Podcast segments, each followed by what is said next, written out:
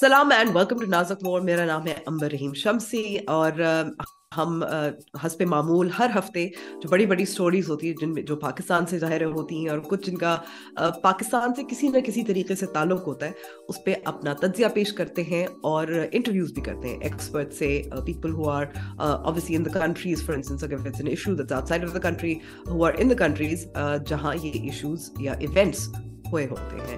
عزیر آپ کو پتا ہے ہمارے ریزیڈنٹ ایکسپرٹ اکانومسٹ ہیں and some of the topics talking about today. سب سے پہلے تو ظاہر ہے اسحاق ڈالر کے بارے میں بات کریں گے. آج ہم جب ریکارڈ کر رہے ہیں وچ از سیٹرڈے اور کوئی 6:30 بجے پاکستان کے وقت کے مطابق, مریم نواز صاحبہ بھی واپس آ چکی ہیں. فواد چودھری ایک لیڈر, بہت بڑے لیڈر ہیں پاکستان تحریک انصاف کے, فارمر منسٹر آف انفارمیشن, ان کی گرفتاری اور اس پہ جو رد عمل تھا اس پہ بھی بات کریں گے. اور ایک دو کچھ بھارت کی بڑی سٹوریز ہیں ان کے حوالے سے بھی بات کریں گے جس میں بی بی سی کی مودی ڈاکیومنٹری ہے اور اڈانی گروپ کے بارے میں جو ایکسپوزے آیا ہے and obviously winners and losers at the end of it. So Uzair, میں آپ سے یہاں سوال کرنا چاہوں گی. اسحاق ڈالر کہا جاتا ہے, اسحاق صاحب اسحاق ڈار جب آئے تھے وزیر خزانہ بنے تھے, ان کا ایک ہی لگتا تھا, ان کا ایک ہی پالیسی پوائنٹ ہے which is کہ ڈالر کو واپس نیچے لے کر جانا ہے 200 سے کم. ناکام ہو گئے ہیں اس میں کوئی شک نہیں ہے, لیکن سوال یہ پیدا ہوتا ہے کہ یہ ان کی ناکامی کیا پاکستانی معیشت کے لیے اچھی ہے یا نہیں؟ امبر شکریہ بہت بہت. اور like as we've been discussing and main likh raha hu, mere jaise aur bhi log hain, Amar ne acha article is hafte likha with the best headline. I'm biased a bit kyunki isme thoda mera bhi haath tha headline mein ki in staring contest with IMF Dar blinks first. Look iske andar jo hai wo agar pop culture ka reference diya jaye to wo jo fusion ka gana tha na, aankhon ke sagar le doobe hame, تو ایسا ہی کچھ ہوا ہے کہ وہ آنکھوں میں آنکھیں دیکھ کے سب ڈوب گئے, پاکستان بھی جو ہے وہ ڈوب گیا اور اس کے عوام بالخصوص ڈوب گئے. اور اس سے پہلے کہ لوگ کامنٹس کریں کہ ہم ہنس رہے ہیں, دیکھیں humour is the only way to deal with this situation اس وقت, مطلب اور کیا کریں. عزیر میں کہوں گی کتنا روئے کتنا آؤٹریج ہو, اب تو صرف ہنسی آتی ہے, وہ ہنسی آتی ہے. I should reach that point where I can't take things too seriously because پھر ہر وقت آپ کا blood pressure زیادہ اوپر ہی رہے گا. Yeah, and look, this was inevitable.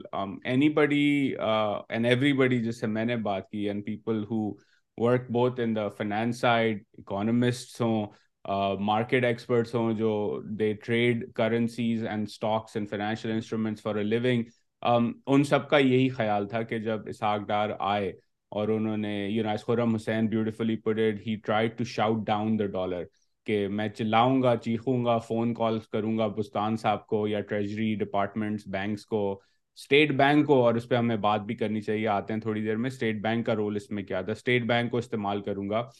اور ہم نے دیکھا کہ ان کے فلائٹ لینے سے جو ہے ڈالر نیچے آنے لگا 200 کے قریب اور اس کے بعد سارا ہوتا ہے. But you are trying to say some thing. یس, زکام ہے مجھے اس لیے میں بار بار پانی پیوں گی, لیکن یہاں جو میرا سوال تھا آپ نے کہا کہ he try to obviously use the state bank as well. The difference obviously between Dar in 2017 or and Dar in 2022-23 is he can't manipulate, he can't use the state bank. جی, اسٹیٹ بینک یوز تو انہوں نے کیا اور مفتاح اسماعیل صاحب بھی کر رہے تھے. آئی تھنک دا ڈفرینس اس وقت یہ تھی کہ they were doing it through the back door and I'll explain how. Usually ہوتا ہے ممالک کے اندر, اور ان دا ریسنٹ پاسٹ ابھی پچھلے مہینوں میں جب ڈالر بڑا اسٹرینتھن کر رہا تھا گلوبل مارکیٹس میں تو ہم نے نیوز رپورٹس دیکھیں, بلومبرگ کی آئیں, لوکل انڈین میڈیا کی آئیں, برازیلین میڈیا کی آئیں وغیرہ, کہ جن ممالک کے پاس ریزروس تھے وہ ان ریزروس کو بیچ کے اسٹیبلٹی بائی کر رہے تھے اپنی کرنسی کے لیے کیونکہ وہ زیادہ والیٹیلٹی ہونا نہیں چاہے, اسٹیپ چینج کر رہے تھے. اب کیونکہ پاکستان کے پاس ریزروز ہیں نہیں, اور یہ لیسن جو ہے 98 کے بعد ایشین فائنینشیل کرائسس کے بعد ایسٹ ایشیا کے ممالک نے فار ایگزامپل لرن کیا کہ ایک ریزروز کا جو ہے نا توشہ خانہ ہونا چاہیے, ریزروز کا ایک طرح سے, تو جب آپ کو ضرورت پڑے تو آپ اس میں سے نکال کے ریزروز بیچنے نیئر ٹرم اسٹیبلٹی کے لیے زیادہ انٹروین نہ کریں, لیکن پاکستان کے پاس یہ تھے نہیں. تو مفتاح اسماعیل صاحب نے فار ایگزامپل آنے کے بعد شروع یہ کیا کہ وہ ایڈمنسٹریٹو میجرز کر کے ریشن کر رہے تھے امپورٹس کو, یعنی کہ میں اگر امپورٹر ہوں تو میری لیٹر آف کریڈٹ نہیں کھل رہا تھا. اسٹیٹ بینک جو ہے چیپٹر 84-85 کی انہوں نے ریگولیشن لگائی تھی, and we don't need to get into the weeds of it, but کیونکہ وہ سپلائی روک رہے تھے ڈالر کی in terms of payment clearances کے, تو اس سے اسٹیبلٹی انہوں نے لائی. تو ڈار صاحب to get to the next level, اور اس سے پھر ہم نے سننے میں آیا کہ شارٹیجز ہو رہی ہیں, کبھی انسولن نہیں مل رہا, کبھی مرغیوں کا کھانا نہیں مل رہا, کبھی دالیں اور پیاز جو ہے وہ پورٹ پہ اٹکی ہوئی ہے. تو this was the strategy to do it, لیکن this is not the right strategy, اور اس پہ ہم بات بھی کر چکے ہیں کہ آپ آرٹیفیشلی جو ہے ڈسٹورٹ کر رہے ہیں پوری مارکیٹ کو. Not only are you distorting in terms of pricing, کیونکہ آپ نے ایک چیز کرنسی ان دس انسٹنس جو آپ خود بناتے نہیں ہیں, اس کی آپ نے ویلیو فکس کر دی, which is link to all of your imports, and then when it breaks inflation runs through the economy. But more importantly جو اسینشیل آئٹمز ہیں معیشت کے اندر, آپ نے ایک بیوروکریٹک کنٹرول ڈال دیا, جہاں اسٹیٹ بینک کے اندر اور اب جو ہے at the financial bank level لوگوں نے ڈیسیجن لینی ہے کہ جی میں فلانے ایسٹ کو اندر آنے دوں ملک کے اندر, یا 8,000 گاڑیوں کو آنے دوں, میکنگ نمبرز اپ ہیئر, یا 100 ایٹرانس کو آنے دوں, یا میں دالوں کو آنے دوں, رائٹ.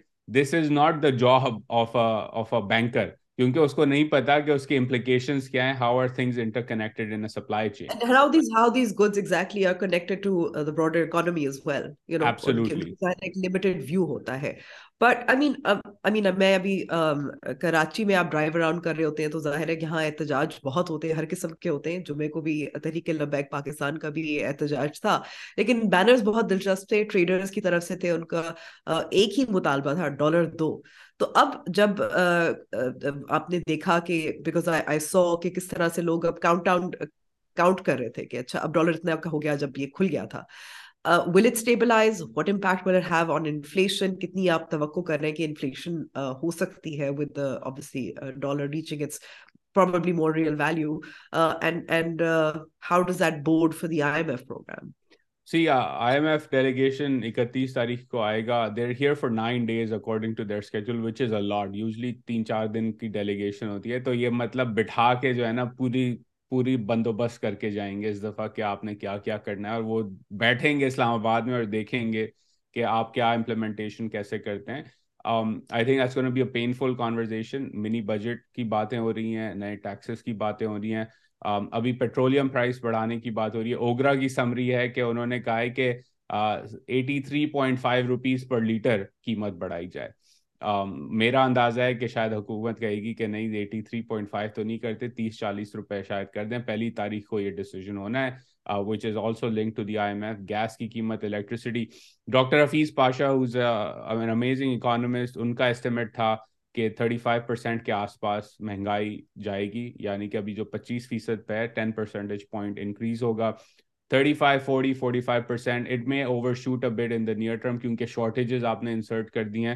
اور امبر, آئی تھنک اس کے اندر یہ ایک بیسک کامن سینس کی بات ہے. اس ہفتے اگر آپ کسی بھی بازار میں جا کے کسی بھی شخص سے پوچھیں, کیونکہ ویکینڈ چل رہا ہے, دے آر آل ریکیلکولیٹنگ پرائسز, اور اس وجہ سے ڈار پیگ واز ڈیزاسٹرس, کیونکہ آپ نے اکنامک ایکٹر سے پرائسنگ کرنے کی طاقت یا سمجھ جو ہے وہ چھین لی, کیونکہ ان کو معلوم نہیں ہے کہ معیشت میں روپے کی قیمت کے حساب سے چیزوں کی قیمت کیا ہونی چاہیے.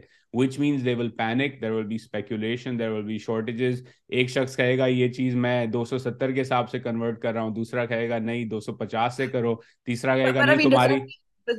بٹ ڈز دیٹ مین کہ اب کیونکہ اب ایک ہی ڈالر کی پرائس ہوگی, قیمت ہوگی, ہونی چاہیے. اور I think we are already seeing the narrowing between the hawala rate and the inter bank and the retail rate. تو منڈے ٹیوزڈے تک آئی ایکسپیکٹ کہ یہ سیٹل ہو جائے گا, اور پھر انفلوز بھی آنے لگیں گے. فار ایگزامپل ڈسمبر 2022 کے remittance flows were down 19% year on year. اس کی وجہ صرف اور صرف یہ تھی کہ لوگوں نے پیسے نہیں بھیجے یا حوالے سے بھیجے, کیونکہ وہ کہہ رہے ہیں کہ بھائی آپ لوٹ کر رہے ہیں نا ہم سے, ایک چیز 270 کی اس کی کنورژن آپ 228 پہ دے رہے ہیں, تو لوگ نہیں بھیجیں گے اس کو فارمل چینل سے.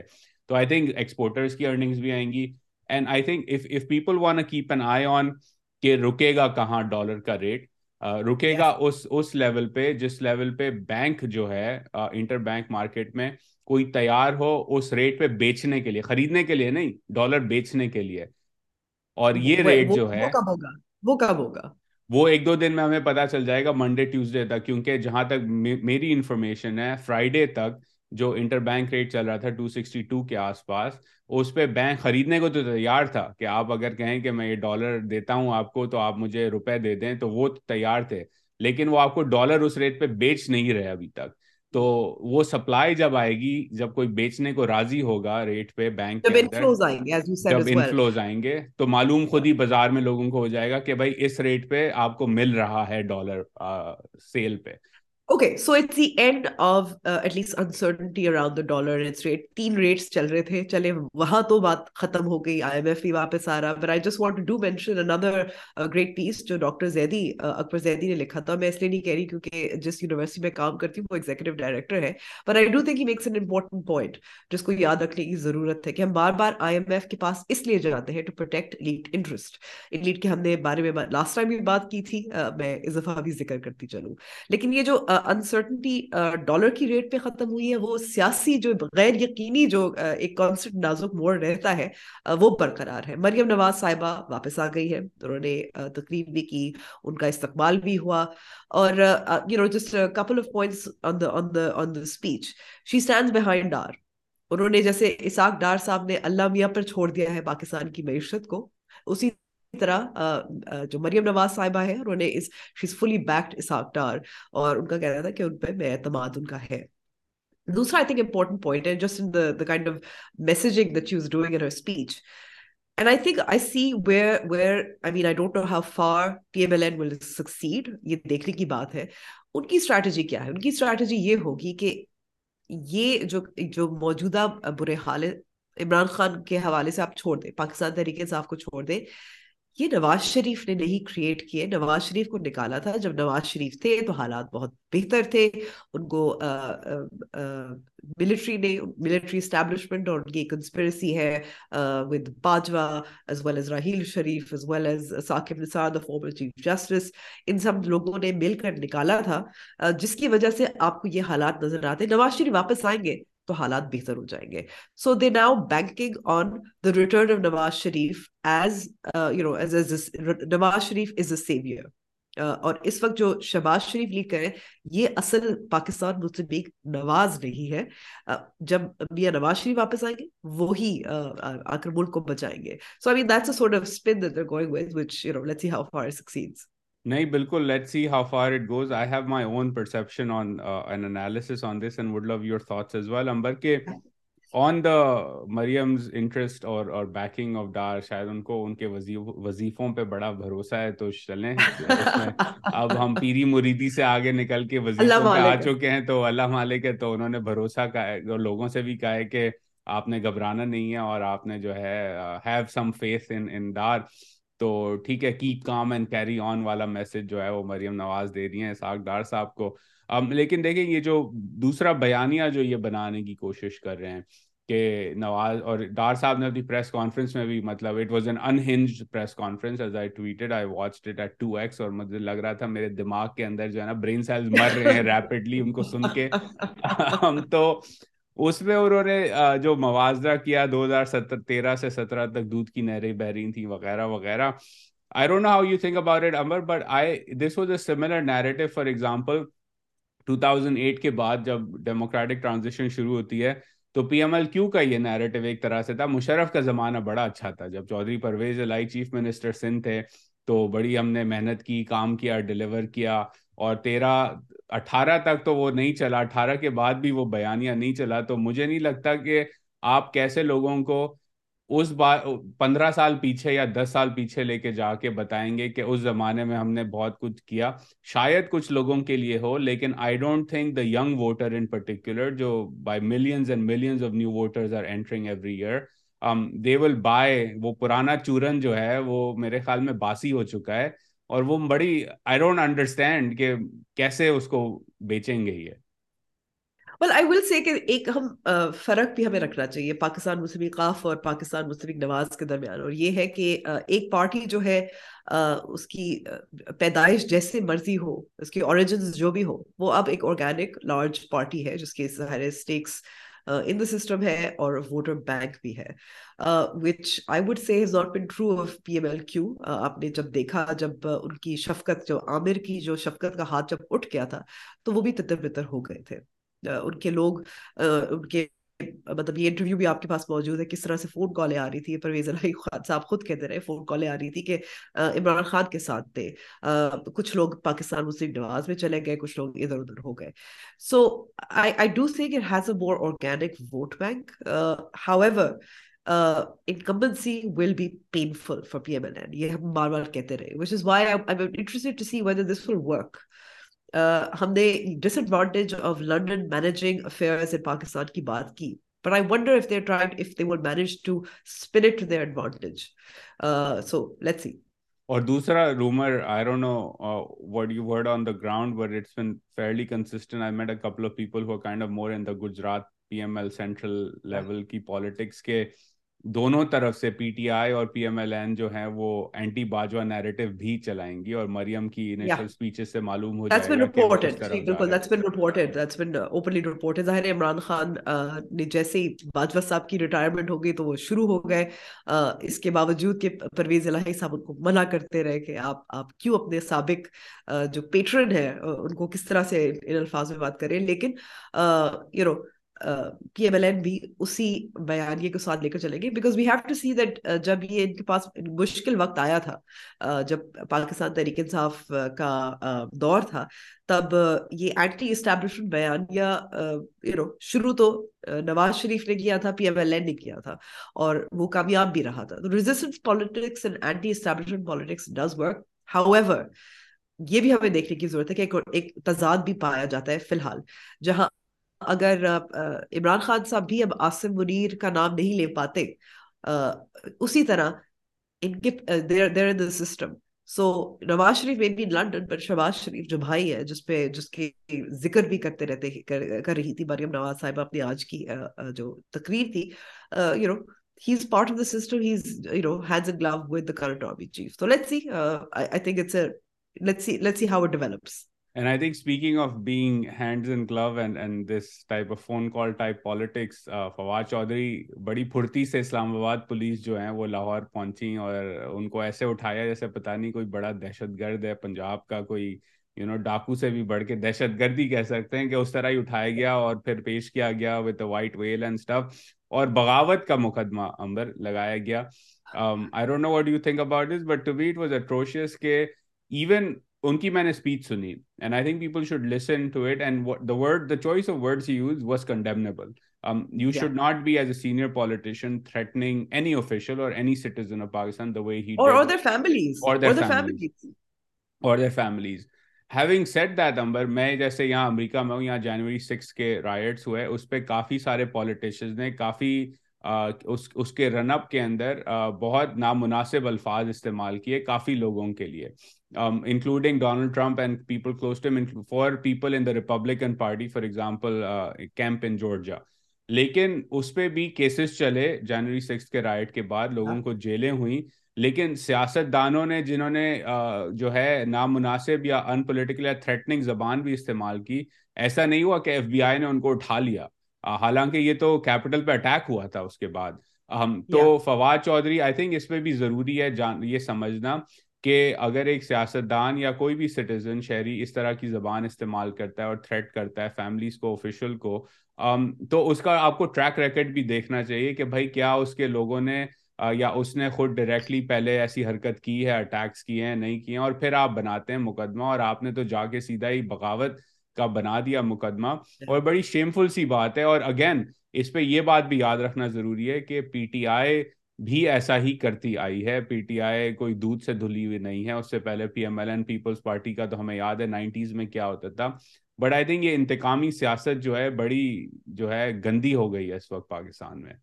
اس پہ کوئی شک نہیں ہے. دیکھیں, اس پہ صرف فواد چودھری نہیں ہے, فاروق حبیب کے خلاف بھی جو کیس درج ہوا ہے اس پہ ڈکیتی کا لفظ استعمال کیا گیا ہے. ڈکیتی کہاں سے آپ کو نظر آتی ہے؟ اور ہوتا یہ ہے, میں حقیقت آپ کو بتاتی ہوں کہ جب آپ کے ایک سینئر افیشل سے ایک آرڈر آتا ہے کہ کچھ کرو, پرچہ کٹواؤ, تو کوئی اوور زیلس ضرور ڈیسک پہ بیٹھا ہوتا ہے جس نے اگر کوئی ایک دو مقدمات یا درج ہونے ہوتے ہیں جو شاید صحیح ہوتے ہیں. مثال کے طور پر اگر ہم یہ کہہ سکتے ہیں کہ فواد چودھری نے جو زبان استعمال کی جو الیکشن کمیشن آف پاکستان کے آفیشلز کے خلاف کی اور ان کے خاندانوں کے خلاف کی, آپ اس کو کرمنل اس کو انٹیمیڈیشن کے زمرے میں لا سکتے ہیں, لیکن بغاوت, ریاست کے خلاف بغاوت تو زیادتی ہے, اور وہ ایک again colonial law that's been used. As a reminder, میں کہ بتا دوں against student leaders as well as protesters Pakistan Tehreek Insaf کے دور میں بھی تو یہ بھی ہوتا ہے کہ آپ ایک درجہ زیادہ جتنا آپ کے مقدمات ہوتے ہیں اس کو درج کراتے ہیں. دوسرا, I will disagree. I think یہ الیکشن کمیشن آف پاکستان کے بارے میں جو بات چیت چلتی رہی ہے, اسد عمر ہو, فواد چودھری ہو, انہوں نے بار بار you know and you could disagree with this, I do, ان کو 2017 کا جو الیکشن لاز تھے اس کے مطابق الیکشن کمیشن آف پاکستان کو عدالت کا درجہ دیا گیا ہے. تو وہ جب کنٹیمپٹ کا بہت غلط استعمال ہوتا ہے, کنٹیمپٹ آف کورٹ کا, ان کو بار بار طلب کیا گیا تھا, وہ نہیں سامنے آ رہے تھے, ان کو absconded ڈکلیئر یا کر چکے تھے یا کرنے والے تھے. So there is a little bit of a pattern. It tells you the ایک تو ریاست کی overreach, but it also tells you کہ جو اس وقت پاکستان تحریک انصاف کی strategy against the election commission of Pakistan somewhere, خاص طور پہ الیکشن کمیشن آف پاکستان کے officials said we've had enough, and that's unfortunate because it's led to the arrest of somebody under sedition charges کا نہیں ہونا چاہیے تھا. سو الیکشن کمیشن اور ورسز پاکستان تحریک انصاف میں اب دلچسپ بات آگے چل کے یہ دیکھنی ہے کہ اب جو صوبائی سطح پر جو انتخابات ہیں وہ کیا ہو پائیں گے یا نہیں ہو پائیں گے. Will this strategy work? So it's election commission of Pakistan کو آپ نے جانبدار اس کا بیانیہ بنا لیا ہے, that is absolutely clear. اس کا الیکشن کمیشن آف پاکستان کا جو ریئیکشن بھی رہا ہے it strengthens it. So I think it gives Pakistan Tehreek-e Insaaf a sense of political victimhood. But at the same time آگے جو نیکسٹ ہم نے دیکھنا ہے کہ ابھی تک ہمیں نہیں پتا کہ صوبائی الیکشن جو ہونے والے کیونکہ اسمبلیاں تحلیل ہو گئی تھی وہ کب ہوں گی, اور اس پہ بھی لگتا ہے کہ گیم چل رہی ہے کہیں نہ کہیں, اس پہ کوشش چل رہی ہے, اس پہ کچھ کمپلیکیشن ضرور ہے. Some of them I think are valid. For instance I do think کہ this is the first time in Pakistan history جہاں آپ دیکھ رہے ہیں کہ صوبائی اور قومی اسمبلی کے انتخابات اکٹھے نہیں ہوں گے, اور بیکمز مور کمپلیکیٹڈ بیکاز آپ کا جو یہ صوبائی الیکشنز ہوں گے کیونکہ ڈیجیٹل سینسس ابھی تک مکمل نہیں ہوا, ڈیلیمیٹیشن نہیں ہوا, یہ 2017 کے سینسس کے مطابق یہ الیکشنز ہوں گے. پر جب آگے جا کر اب اکتوبر میں ہم دیکھ رہے ہیں if we have national elections یعنی قومی اسمبلی کے الیکشنز ہوں گے, they will be according to the new census. There is another complication. And that complication is to do with the system. For instance, آپ کا جب قومی اسمبلی کے الیکشنز ہوں گے, پاکستان میں ہر ملک میں نہیں ہوتا, بھارت میں ایسے نہیں ہوتا, نگراں حکومت ہوتی ہے 90 دن کے لیے, اور اس کی وجہ یہ ہوتی ہے کہ آپ یقینی بنائیں کہ فری اینڈ فیئر الیکشن ہو, پولیٹیکل انٹرفیئرنس نہیں ہوگی. لیکن جب آپ کے اگر ابھی صوبائی اور صوبائی الیکشنز ہو جائیں خیبر پختونخوا میں اور پنجاب میں, تو پھر آپ کی ایک کیئر ٹیکر گورنمنٹ نہیں ہوگی ان the provinces جب قومی اسمبلی کے الیکشنز ہوں گے, and especially a freshly elected provincial governments جو جہاں ان کے پاس ظاہر زیادہ طاقت بھی ہوتی ہے. So you know these are complications that one has to consider. So I doubt if this will be settled anytime soon, and I think وہی بات ہے کہ اگر ڈالر میں تو آپ کی کچھ certainty آ گئی, numbers are easier. I don't think the political uncertainty is going to end anytime soon. I agree, Amber. اس کے اندر دو تین I think just for the audience, because آپ اور میں کیونکہ زیادہ کلوزلی فالو کرتے ہیں لوگ بھول جاتے ہیں. پہلی چیز آپ نے بات کی جو الیکشن کمیشن کو متنازع بنانے کی جو نیریٹو ہے, یہ بات یاد رکھنا ضروری ہے کہ یہ الیکشن کمیشن کی جو لیڈرشپ ہے, particularly the man running the election commission was appointed by Imran Khan, اور وہ اس کی تعریفیں کرتے آئے ہیں. تو پہلی بات تو یہ کہ کسی نے آپ کے لگایا نہیں ہے. اب آپ کلیم کر رہے ہیں کہ میرے پاس پاور نہیں تھا, لیکن اس وقت تو آپ نے بڑی تعریفیں کی تھیں ان کی. تو یہ بات یاد رکھنا ضروری ہے, لوگ بھول جاتے ہیں اس بات کو. دوسری چیز جو سینسس کا ایشو ہے, وہ بھی عمران خان کی حکومت نے کہا تھا کہ اگلے الیکشن ڈیجیٹل سینسس کے بعد ہوں گے، یہ اگریمنٹ ہے۔ اس وقت اسد عمر پلاننگ منسٹر تھے اور اس کا انیشیٹ اسد عمر نے کیا تھا۔ بالکل، تو وہ بھی ڈیسیژن انہوں نے ہی کیا تھا اور اس پہ آف کورس لوگوں کا ڈسپیوٹ ہوگا، کراچی ہیز بگ ریزرویشنز، لیکن I think it's also a tricky claim to make کہ ہم اس کے بغیر الیکشن نہیں کرا سکتے، کیونکہ ابھی کراچی میں لوکل باڈیز تو ہوئے پرانے سینسس، پرانی ڈی لمیٹیشنز کے انڈر، تو وہاں اگر سوتیلا پن ہوا ہے تو باقی ملک میں سوتیلا پن کیوں نہیں ہو سکتا، یہ سوال بنتا ہے۔ and I think it's a valid question to ask. It's a valid question, absolutely. And I think finally, this is where I would love your take on this, because I think یہ جو ہے کہ آپ پنجاب میں I will also point out just in terms of local bodies election is also disputed. اس کا یہ نہیں مطلب کہ ہم نے حصہ نہیں لیا، یا دیگر جو جماعتوں نے 2017 کے جو سینسس تھا، and again it was a provisional allowance. I just want to remind everybody اس وقت جو دی گئی تھی کہ 2017 کے سینسس کے ریزلٹس کے مطابق ڈیلیمیٹیشن ہو اور اسی کی بنیاد پر آپ کی ووٹنگ ہو. So those were disputed. So it actually keeps the uncertainty going, because you're opening up still loopholes jahan log aitraz kar sakte hain. In fact, aap yahan sindh mein jo local bodies ya karachi mein jo local bodies elections hue, gerrymandering ke jo ilzamat hai wo usi buniyad pe bhi hai na ke you know, because of the disputed nature of the census. But anyway, it's a complicated issue, and I think ye sab systematic issue hai ke chahe siyasat ho ya maishat ho, basically log jo hain wo پورا ملک کا system جو ہے وہ scotch tape لگا کے چلایا جا رہا ہے، ایڈ ہاک ازم پہ، کبھی آرڈیننس آ جاتا ہے، کبھی اگریمنٹ پروویژنل ہو جاتی ہے، کبھی سپریم کورٹ کہتا ہے 2 سال کے لیے civilians can be tried and military code, اس کے لیے آئینی ترمیم بھی ہو جاتی ہے۔ تو یہ جو طریقہ ہے پاکستان کے رولنگ کلاس کا، اس میں سبھی شامل ہیں کہ اسکاچ ٹیپ لگا کے آگے چلنے دو سسٹم کو، جو سسٹم کے اصل پروسیسز ہیں ان کو ٹھیک نہیں کرنا، تو پھر ڈسپیوٹ تو ہوتا ہی رہے گا۔ I think it's also structural issue here. The last point on this, Amber, جو phase wise election ہے جیسے آپ نے کہا بھارت میں ہوتے ہیں، I don't know how you think about it as a journalist, because sitting from the outside, میں اگر کہوں کہ پورے پاکستان میں 2018 ٹائپ الیکشنز ہوں یا 13 یا 8 ٹائپ نیشنل، تو لوگوں کی particularly میڈیا اور آبزرورس کی capacity to keep a close eye on everything is limited. لیکن اگر آپ فیز وائز کر دیں، جیسے بھارت میں ہوتے ہیں ان ڈفرنٹ فیزز الیکشنز ہوتے ہیں، اس کے ریزلٹس کئی دنوں بعد آتے ہیں کیونکہ everything is kept in the phase wise manner, vote tally end میں جا کے کیے جاتے ہیں، تاکہ not only does the election commission have capacity to run a very good process in very densely populated parts of the country in different phases, but also observers and politicians and people who are on the ground and journalists and the media in particular can keep a closer eye کہ ہو کیا رہا ہے۔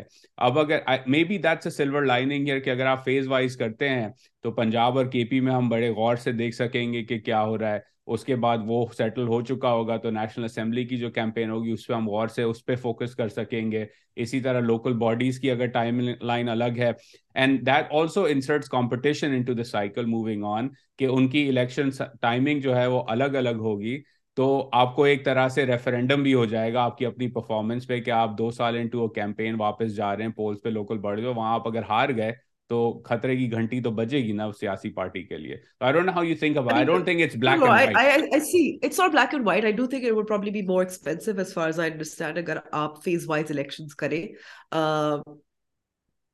So, I mean, do we have the money for it is a question.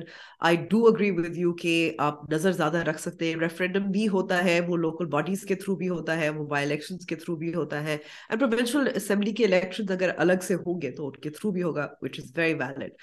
So, because luckily the constitution is silent on it, اس پہ کوئی provision نہیں ہے، اس پہ constitution نے آپ کو mandate نہیں کیا ہوا کہ آپ نے تمام انتخابات جو ہے وہ بیک وقت کرنے ہیں، so you know یہ ہو سکتا ہے، but at the same time the Constitution does mandate کہ جو بھی انتخابات ہو وہ تازہ سینسس کی بنیاد پر ہو، اور and I think کہ سینسس کو ڈیلے کرنا، and I'm going back to that point, آپ کے پاس updated data on population changes وہ ہونی ضروری ہے. And I think that the fact that the census in 2017 was delayed by about 20 years is a travesty.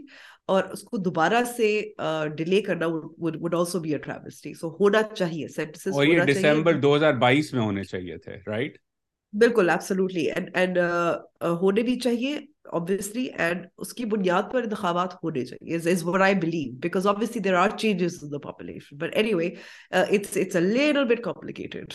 No, yes, and اس پہ obviously لڑائی جھگڑا ہوگا, ہر سائڈ اپنا نیریٹو بنائے گی, اینڈ اٹس انفارچونیٹ کہ ہر چیز میں بیسک چیزوں پہ جو ہے وہ اسی طرح لڑائی ہو جاتی ہے.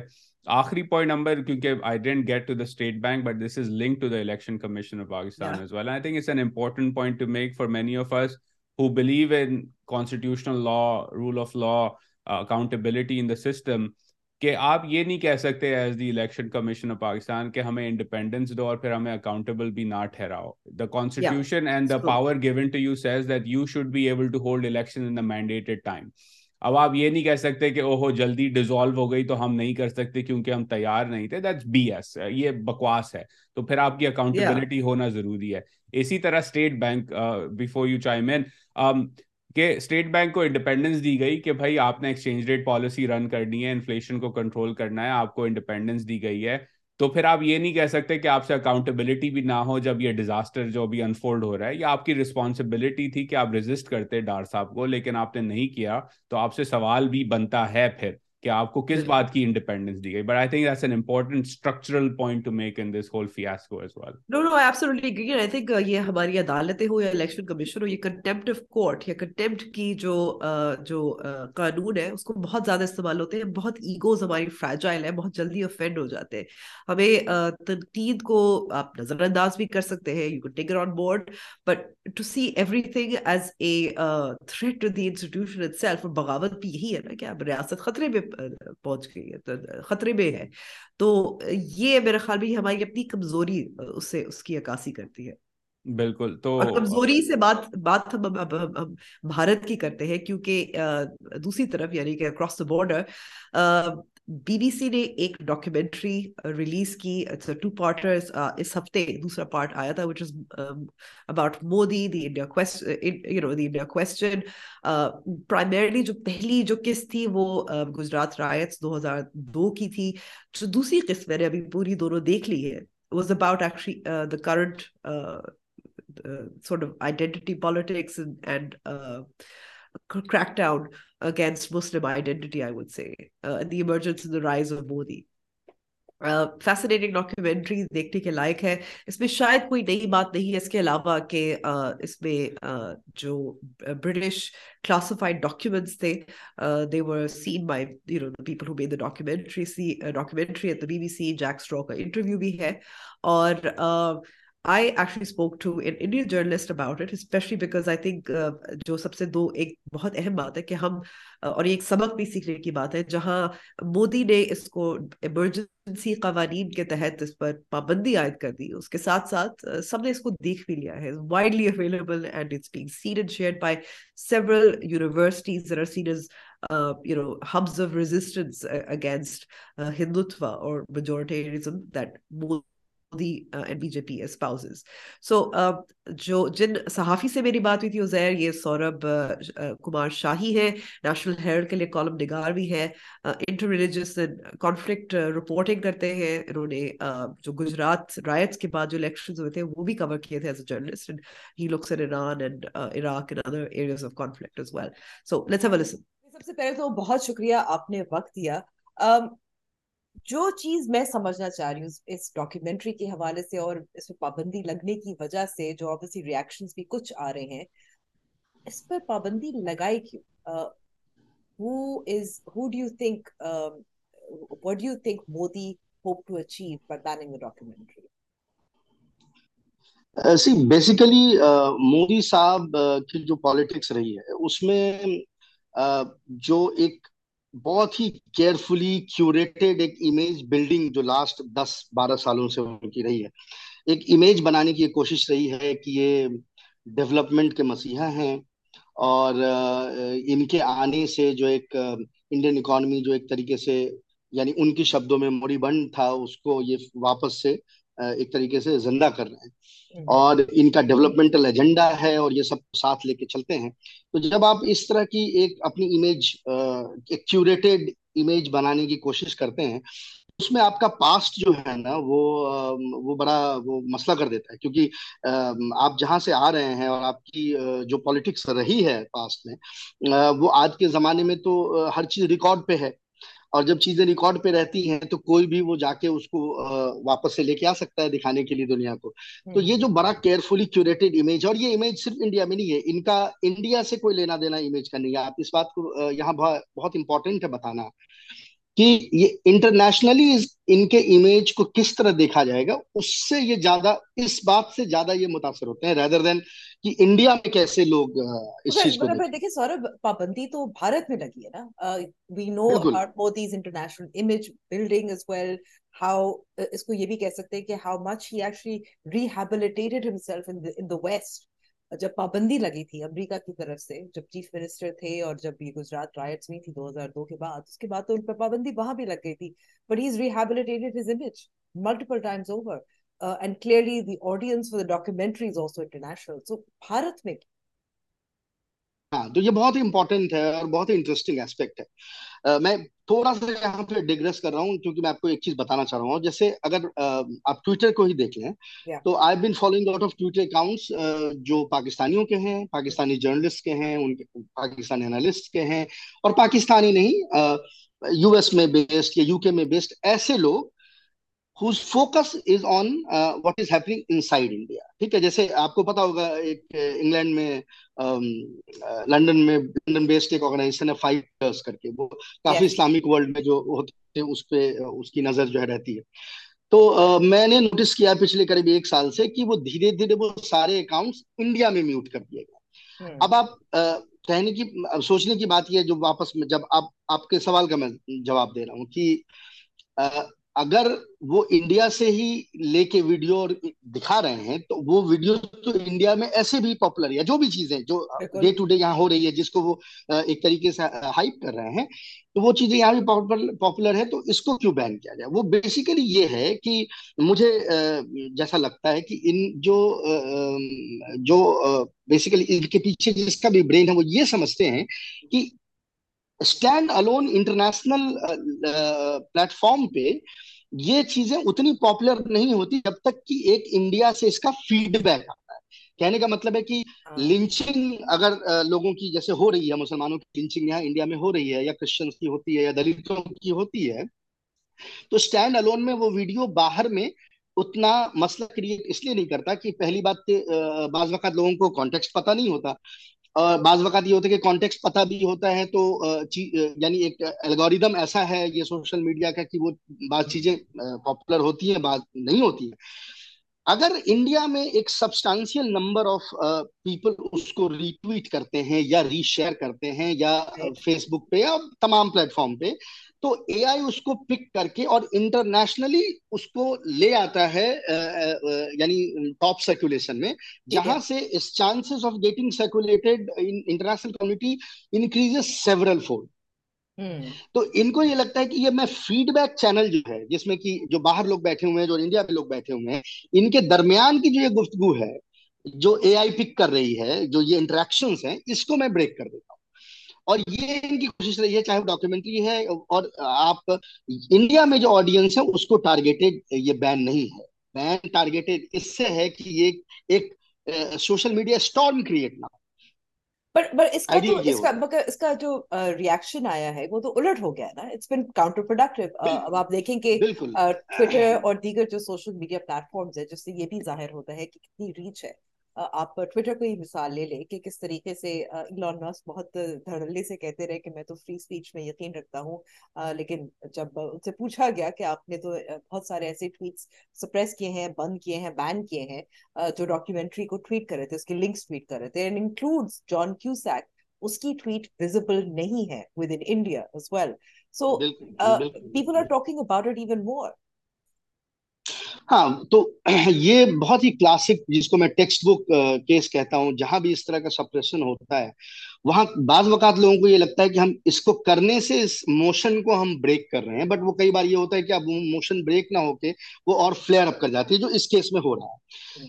بٹ یہاں پر ایک بہت امپورٹنٹ بات یہ ہے کہ جو یہ گورنمنٹ ہے اس کو یہ ہمیشہ لگتا ہے کہ بیانڈ اے پوائنٹ، بیکاز جو انٹرنیشنل پولیٹیکل انوائرمنٹ کریٹ ہو گیا ہے جس میں کہ U S and its allies need India against China اپنے ایشیا پیسیفک اسٹریٹجی سے، تو ان کو یہ لگتا ہے کہ بیانڈ اے پوائنٹ ان چیزوں کا کوئی ٹریکشن ویسٹ میں نہیں ہے، اور اس بات میں سچائی ہے.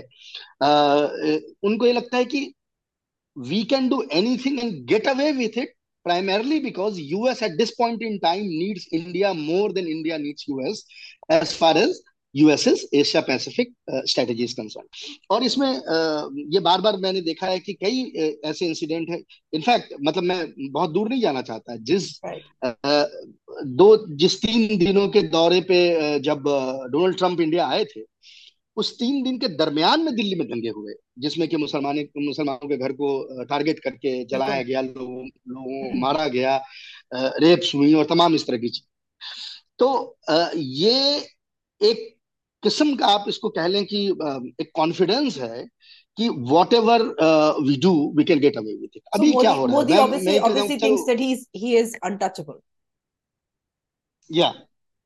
And I don't think he is or I don't think he is way off the point. I think there is more than element of truth in that. Okay, all right. I mean, that's also very disturbing, but I think I want to sort of bring your attention to reactions within India as well. Maine dekha tha Shashi Tharoor ka jo interview tha with Parkha Dutt. Aur main aap se yahan kyunki is context mein puchna chahti hu, not just about yesterday, which is obviously 2002, but today as well. Unka kehna tha ki India has moved on. اور یہ پرانی بات ہو چکی ہے، ویسے بھی اگر دکھا بھی دیتے تو کیا فرق پڑتا ہے. You buy that argument and it's coming from a very senior Congress leader. دیکھیے میں اس کمنٹ کو نا اس کو 2 حصے میں اس کو ڈیل کرنا چاہتا ہوں. ایک تو اس کا جو مورل ایسپیکٹ ہے اور دوسرا جو پولیٹیکنگ کا ایسپیکٹ ہے. تو میں پہلے مورل ایسپیکٹ پہ جاتا ہوں.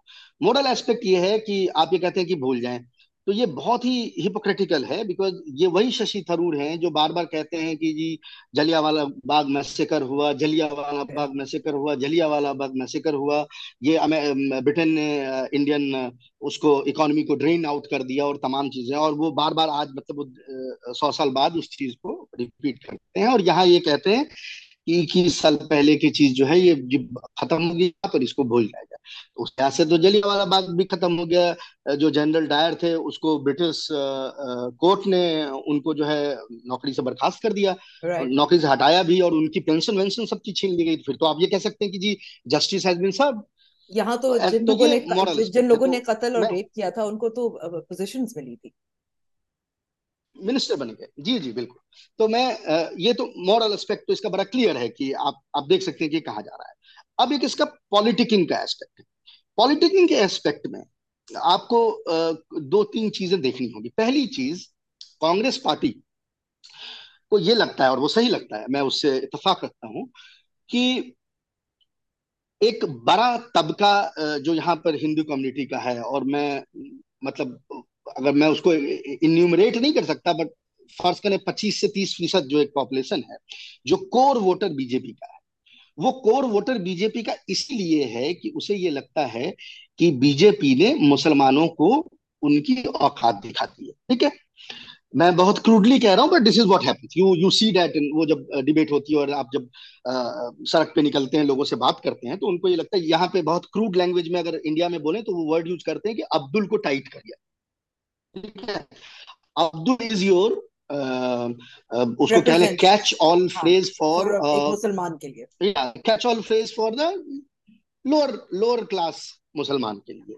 عبدل پنچر والا اٹس اے کیچ آل، ایک امیجری رائٹ ونگ نے انڈیا میں کریٹ کیا. تو عبدل پنچر والا کو ٹائٹ کر دیا، this is the line, exact line کو ٹائٹ کر دیا گیا ہے اینڈ اٹ سیلز.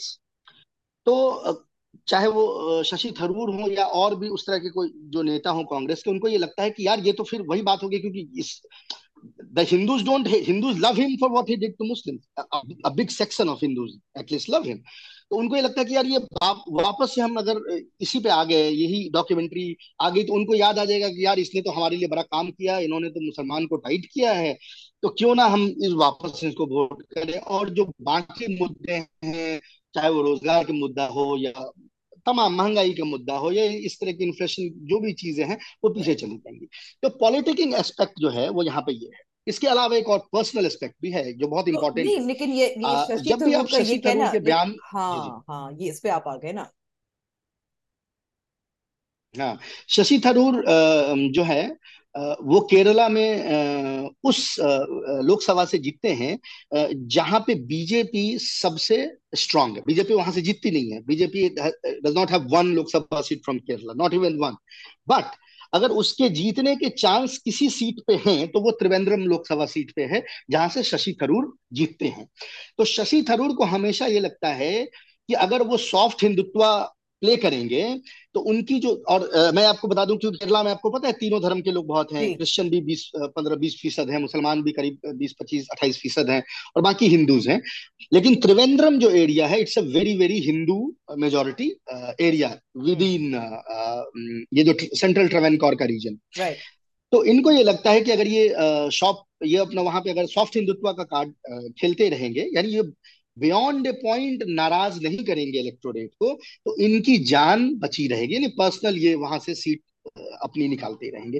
یہ بھی بہت بڑا فیکٹر ہے کہ کانگریس میں آپ اگر ششی تھرور کے بیان کو دیکھیں تو وہ ہمیشہ سے، آپ اگر ان کے بیان کو دیکھیں گے تو وہ سافٹ ہندوتوا کو ٹو کرتا ہوا ان کے آپ کو اسٹیٹمنٹ ملیں گے.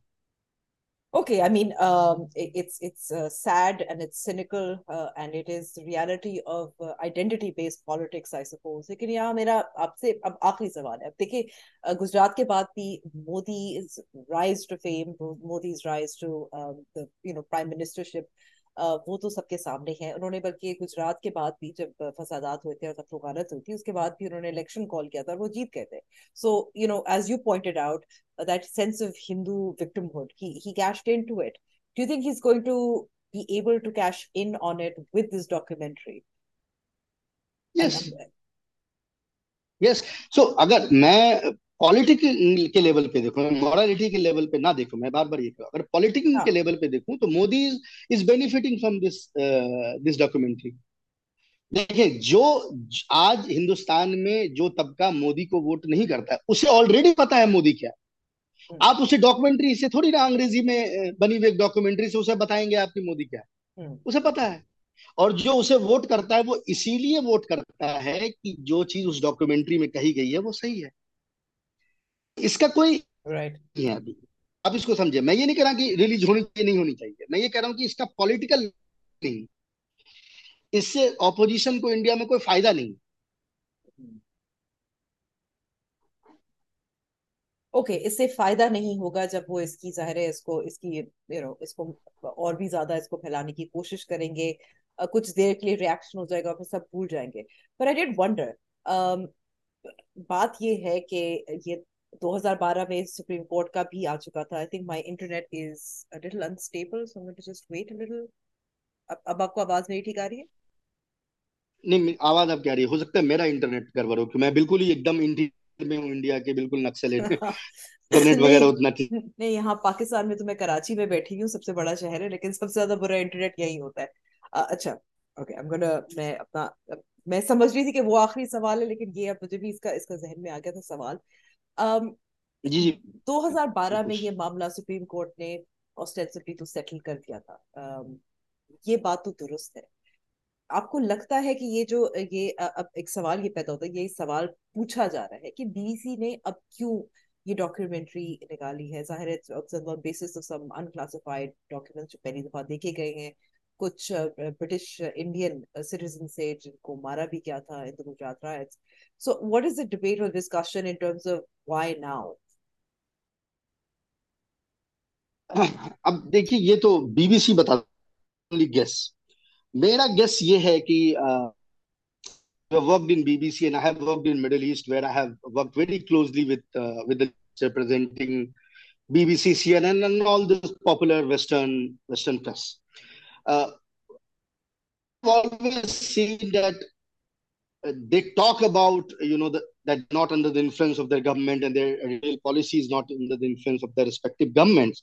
But a level of self censorship in organizations میں ہوتا ہے جو ان کے اپنے لائن کو ان کے کنٹری کے اسٹریٹجک لائن ٹو کر دیتا ہے. اس کا مطلب یہ نہیں ہے کہ they get a missive from prime minister office کہ آپ کو یہ دکھانا ہے, بٹ وہ آپ کو پتا ہے انڈیا پاکستان تھوڑی ہے. Exactly. تو جیسے آپ کو پتا ہے مڈل ایسٹ میں for example Israel Palestine conflict میں کیا دکھاتا ہے, is it true? No, it is not. BBC is just showing the line which does, اور CNN اور نیو یارک ٹائمز, یہ سارے جو بڑے نام ہیں یہ اس کو ٹو کرتے ہیں. میں بار بار یہ کہتا ہوں کہ دیٹ ڈز ناٹ مین کہ چیزیں خراب نہیں ہوئی, بٹ انسیڈنٹس کو as a pressure point use کرنا بھی ویسٹرن پریس کو آتا ہے. دونوں چیزوں سے ڈینائی نہیں کی جا سکتی جسٹ بیکاز کہ ویسٹرن پریس جو ہے, اب جیسے ابھی ایران میں دیکھیے, ایران میں جو یہ موومنٹ چل رہا تھا, so the truth is somewhere in between. میں 10 دفعہ ایران سے میں نے کور کیا الیکشن, اور وہاں سے میں نے رپورٹ حاصل کی ہوئی ہے. یہ بھی صحیح ہے کہ ایک بہت بڑا طبقہ جو ایران کا ہے وہ حجاب کو نہیں چاہتا, وہ چاہتا ہے کہ یہ لو ہٹ جائے, بٹ یہ بھی صحیح ہے کہ ویسٹرن پریس جو ہے وہ بڑے لیول پہ فیک نیوز کریٹ کرتی ہے, anti Iran fake news create کرتی ہے ود ان دی پروٹیسٹ. ٹھیک ہے, یا تو دونوں چیزیں ہیں, فیک نیوز بھی ہے, اینٹی ایران ایک ایڈیٹوریل ایجنڈا بھی ہے ویسٹرن پریس میں, but that does not mean کہ وہاں کی خواتین جو ہیں ان کو وہ نہیں چاہتی کہ حجاب جو ہٹ جائے. وہی انڈیا میں بھی ہے ضرور. تو مجھے لگتا ہے کہ because of India's position ways ways Ukrainian war and the way India has sided with Russia on it, yes these are some of the pressure points which are being pushed. German ambassador نے کچھ کشمیر پہ ان کے بیان آئے, اور Sweden کا کچھ بیان آیا. یہ سارا اس very suspect again as I said. اس کا مطلب یہ نہیں ہے کہ مودی نے یہ نہیں کیا ہے, لیکن اس کا مطلب یہ بھی نہیں ہے کہ ویسٹرن پریس ہر کچھ گڈ فیتھ میں کر رہا ہوگا. تو یہ بہت امپورٹنٹ ہے جاننا. So you seeing basically take it with a pinch of salt. آپ کو تھوڑا سا یہاں جیو پالیٹکس بھی نظر آ رہا ہے. ایگزیکٹلی, بیکاز میں آپ کو بتاؤں کہ پاکستان میں ہم کیا سمجھتے ہیں, ہمیں یہ لگتا ہے کہ کشمیر میں جو ظلم ہوتا ہے اس پر مغرب نہیں بات کرتا, اس لیے کیونکہ India is a big market اور India is a strategic partner U S کا, جیسے آپ نے ذکر کیا خاص طور پہ چین کے حوالے سے. So that's the sort of the perception that is in Pakistan, whereas and they're able to do a more independent foreign policy, buy oil from Russia because they can get away with it. Exactly. Yeah. So, اور وہ other arenas میں بھی ہے نا. میں بہت ایک clear example دیتا ہوں. If you go to Saudi Arabia, for example, and if you go to Iran, women in Iran would be like 100 times freer than women in Saudi Arabia. کوئی مقابلہ نہیں ہے دونوں ملک میں. جو وہاں خواتین کی اگر آپ بات کریں ان کے اسٹیٹس کی, کوئی مقابلہ نہیں ہے. ایران میں مردوں کو کالج میں ریزرویشن دیا گیا ہے بیکاز اتنی خواتین وہاں پڑھتی ہیں کالج میں کہ مرد کی سنکھیا کالج میں کم ہو گئی اور ان کو ریزرویشن دینا پڑا. بٹ آپ ایک دن میں کتنی آرٹیکلس ایران کے میں جو وہاں جو عورتوں کی استھتی ہے اس پہ پڑھتی ہیں, اور کتنے آرٹیکلس آپ پڑھتے ہیں جو سعودی عرب میں پڑھتے ہیں. کوئی کمپیریزن ہے کیا؟ نہیں ہے. So the countries who are strategic allies of United States اور the strategic allies of the broader west, they are always given a tap on the wrist when it comes to the issue of human rights violation. تو یہ تو بڑا واضح ہے نا, وہ مطلب وہ بڑا دکھتا ہوا چیز ہے, بٹ پریشر پوائنٹ بھی ہے, بعض وقات اس کو وہ دباتے بھی ہیں. تو مجھے یہ لگتا ہے کہ اس میں ہمیں نا یہ پولر پوزیشن نہیں لینا چاہیے. دونوں باتیں صحیح ہیں, یہ بھی صحیح ہے کہ وہ یوز کرتے ہیں اس کو میڈیا کو, اور یہ بھی صحیح ہے کہ جی مودی نے یہ کام کیا. Were you surprised by anything in the documentary? اگر آپ نے دیکھی ہو یا کوئی ایسا پوائنٹ تھا جو آپ کو لگتا ہے کہ کیونکہ انڈیا میں بہت اس پہ کوریج ہوئی بھی ہے, اس پہ انڈین کتابیں بھی لکھی گئی ہیں, ڈاکیومنٹریز بھی بنی ہیں. یہ میں نے بھی الیکشن کور کیا تھا گجرات میں, مطلب میں تو ایسے فارن افیئرس کور کرتا ہوں, but one of the incidents which I covered in India was that election following the riots. اور مجھے تو مطلب کچھ بھی نیا نہیں لگا اس میں. Because we know, not I, like everybody here knows what happened. Beyond the pale, میں اس کو کہہ رہا ہوں وہ ہے, سبھی وہ جانتے ہیں. جسٹ بیکاز کی بی بی سی نے کہہ دیا ہے تو اس کی ایک گلوبل ایک ریچ ہو گئی ہے. But anybody who wanted to know the truth knew the truth.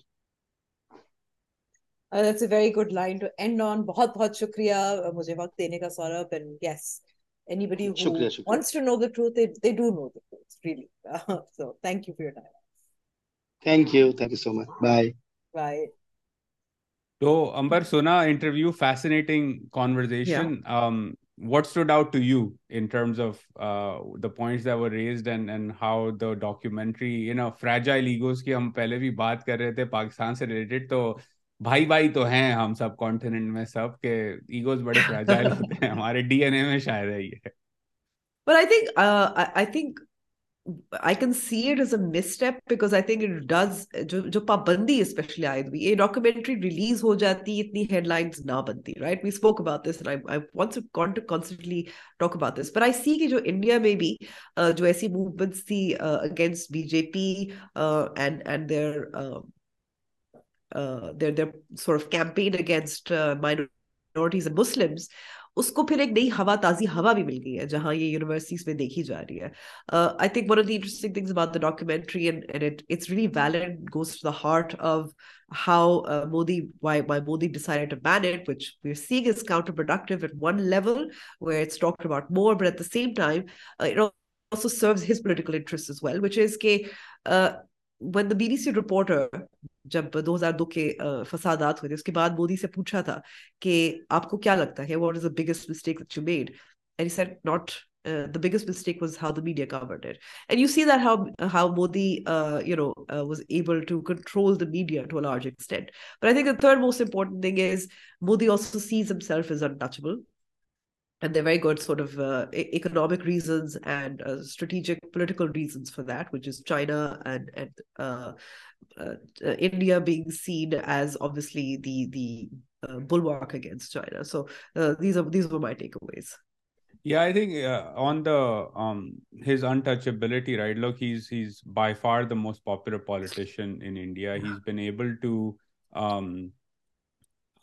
sustain and win elections consistently at the central level, even though BJP has been losing state elections.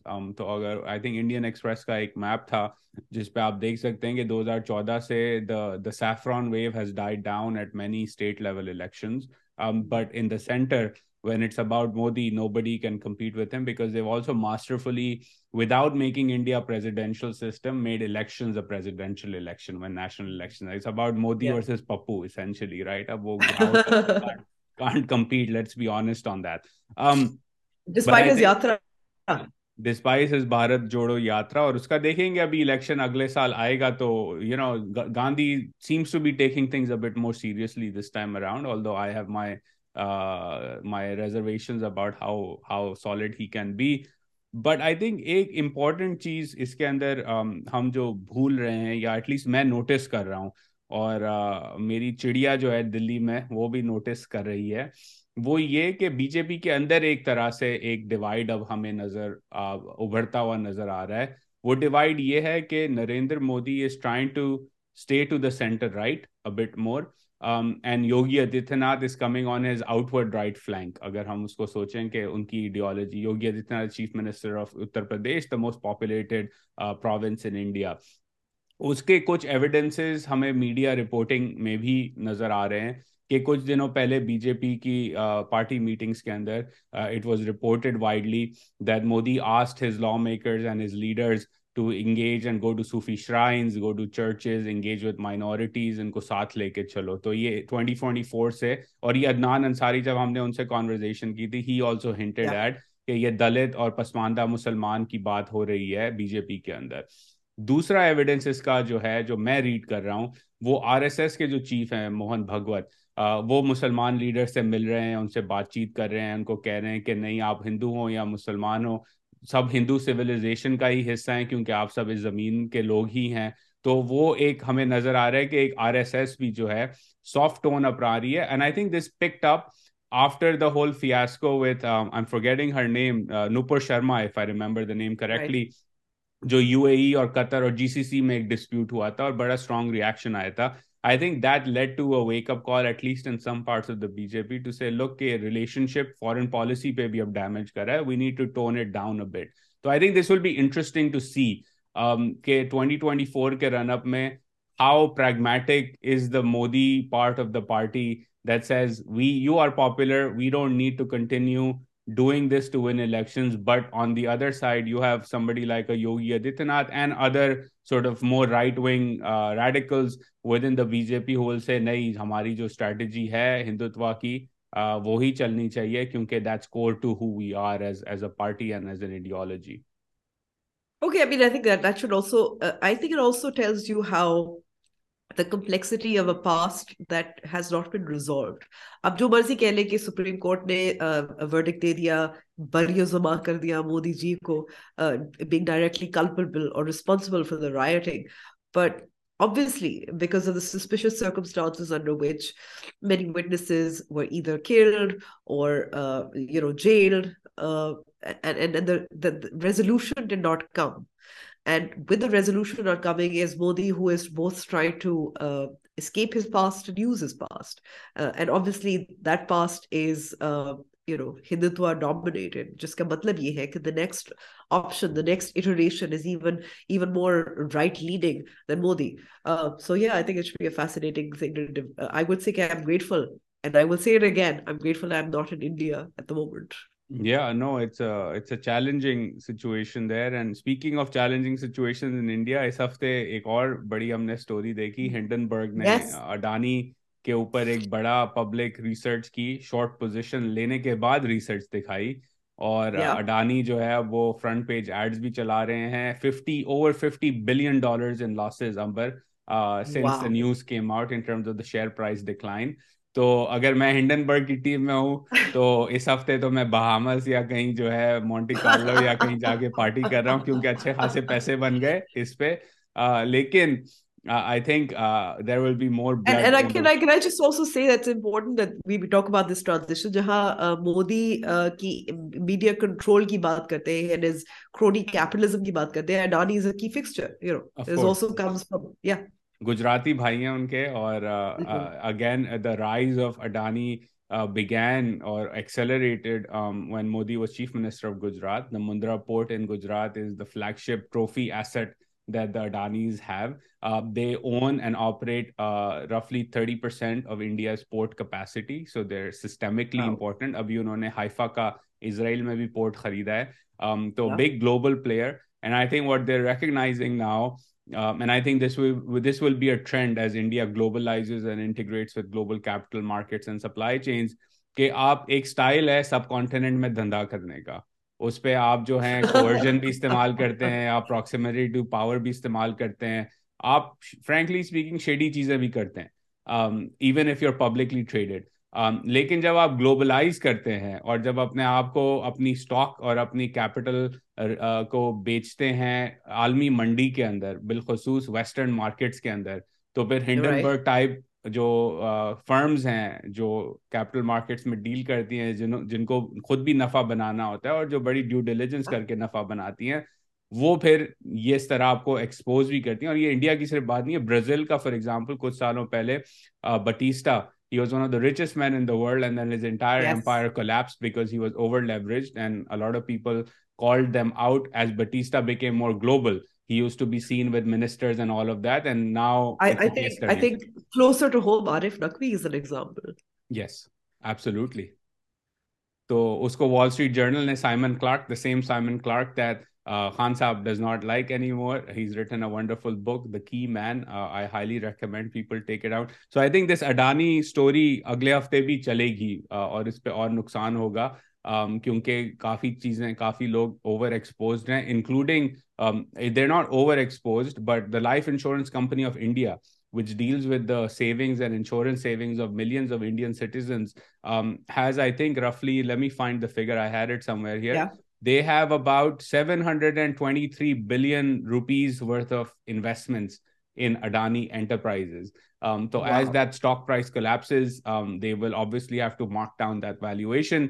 اور اس کا پھر systemic issue کی بات ہونے لگے گی اگر یہ ڈکلائن چلتا ہے. And just for the record, people who may not have read the Hindenburg research, Hindenburg is saying there is potential of over 90% decline in stock prices across the entire Adani portfolio. Okay, I'm going to say that it gives me a little bit of satisfaction jab iske sab ke jo businessmen who use these kind of practices get their comeuppance. So, you know, it's pretty satisfying.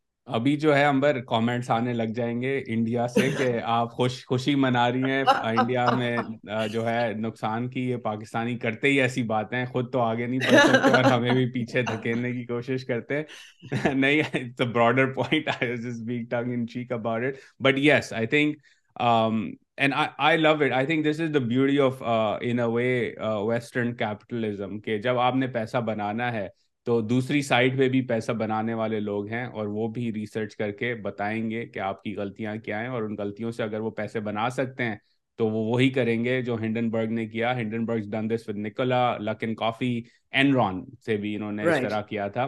تو they have a track record, تو this will be a fun fight at least to me to watch as a finance geek in a way. Winners and losers پہ جاتے ہیں امبر, who are your winners and losers for this week? Okay, so my loser for this week is Parvez Elahi. اس لیے کیونکہ وہ خان صاحب کو تو روک نہیں سکے اسمبلی تحلیل کرنے سے, لیکن ساتھ ساتھ فواد چودھری کے بارے میں جو کچھ انہوں نے کہا, وہ مبینہ کچھ آڈیو لیکس تھی, بھاری بھاری موٹی موٹی گالیاں بھی استعمال کی تھی, اور یہ بھی کہا تھا کہ اس کو پہلے سے ہی اگر گرفتار کر لیتے تو اسمبلی نہیں تحلیل ہونی تھی. But I think it just shows you the fragility of this coalition of interest.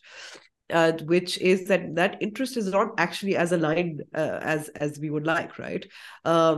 Parvez Elahi is a point کہ اگر آپ اس وقت دیکھ رہے ہیں نگراں حکومت جو اس وقت پنجاب میں ہے, تبادلے کر رہی ہے, اپنے پسندیدہ لوگ کابینہ میں ڈال رہے ہیں, یہ ظاہر سیاسی حکومتیں بھی کرتی ہے. کابینہ حکومت جو نگراں حکومت ہے اس کو نہیں کرنا چاہیے, but you know that's the name of the game, you manipulate the system a little. So they lost that edge. But at the same time I think I was wondering, میں سوچ رہی تھی جب یہ سن رہی تھی, پرویز الہی صاحب نے بعد میں apologize بھی کیا to فواد چودھری's family. یہ ایک ان کا پیٹرن بھی بن گیا نا, وہ برا بھرا کہہ دیتے ہیں, نیپیاں بدلوا دیتے ہیں, خان صاحب کی باجوہ صاحب کے حوالے سے کہتے ہیں کہ ایسی نہیں بات کرنی چاہیے, پھر وہ کہتے ہیں کہ وہ دنیا کے سب سے بڑے لیڈر بھی ہے, قائد بھی ہے. So that sort of flip flop, you know, PTI کے جو voters ہیں, they're not going to buy it, they're not going to trust him. Ye alliance going forward the election, how will it work? So I think really ye Parvez Elahi honge hai, bahut survive kiya hai siyasat mein, but you know I just think that the alliance with PTI is very very shaky, so I feel like he's a bit of a loser. Yeah, and my loser, we've talked about it already, is Adani. No more explanation needed on that, we already discussed it. And my winner, Amber, before you get to your winner, is Sania Mirza, a legend. She retired. Sports, of course, sports, and Australian Open is still ongoing. And she lost the final, unfortunately, playing with her childhood partner one last time. And I think more than on the sport, in the field of sports, Sania is, I think, a legend and an inspiration. In terms of what she did as an athlete coming from the subcontinent, especially from a Muslim background. I remember growing up married to a Pakistani. Married to a Pakistani, bahu hai Pakistan ki is tarah se. But you know, mujhe yaad hai bachpan mein jab wo bachpan mein nahi, as I was growing up as a teenager, and she would take the field and play a lot of, you know, sunne ko milta tha, skirt pehen ke aa gayi, kaisi Musalman hai. Yeah. ہاتھ ملا رہی ہے, گلے مل رہی ہے لڑکوں سے, یہ وہ.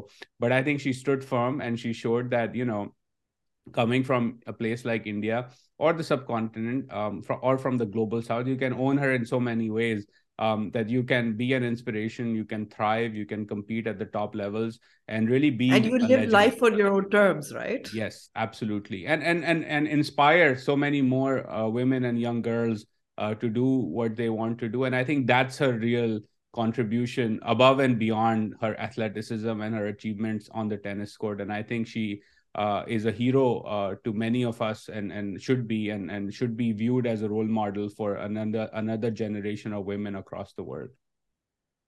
No, absolutely. That's a great choice. My winner of the week would be Joy Landing. And even though we didn't make it to the final nominations, I do think making it that far was big. Aur uski wajah se, there was a lot of buzz about it. It is going to, it's a film that will travel around the world.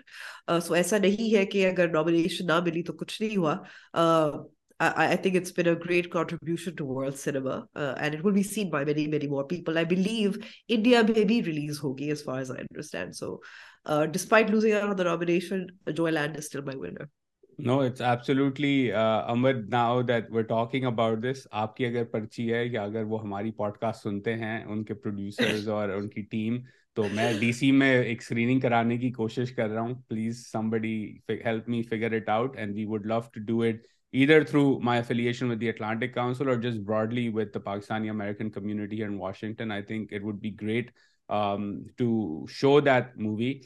I was hoping that embassy Pakistan ki khud jo hai wo aage badh ke karti kuch koshish, lekin mujhe hoti bhi is waqt nazar nahi aa rahi. So we'll try to, I'll talk to you offline. Maine to ye bhi suna tha ki embassy ke paas paise nahi hai apne logo ko tarkha dene ke liye, aap film screening ki baat kar rahe hain. Yes, aur ye bilkul sachi khabar hai ki Pakistan ke foreign officers jo hain unki tankhwaon mein delays aa rahe hain, unfortunately. But I will ping you offline, Amber, on this in terms of seeing ke hum kaise Virginia ya DC ke Maryland ke area mein iski screening karwaye, as a resourceful journalist, I do have contacts. Aapki chidiya ko hum bhejenge Joyland walon ke paas. On that note, Amber, again, pleasure talking to you. For the audience, thank you for tuning in. Hope you enjoyed this conversation. And as always, do subscribe and like our podcast and tweet at us at our Twitter. It's in the description. And let us know ke aur kaise topics hain jo aap chahte hain hum cover karein aur us pe focus karein. For example, I think we got really good feedback on the way we deciphered or broke down Shehbaz Sharif's missteps the other day. So I think every once in a while, Amber, we may want to just zoom out a bit of the weekly and sort of look at the systemic things that are building up, not just in Pakistan but around the world. But until then, absolutely, because there's so many events, it becomes a bit breathless. But yes, putting it into context is something that people want to potentially look at. All right, well, nice talking to you as always, and Khuda Hafiz.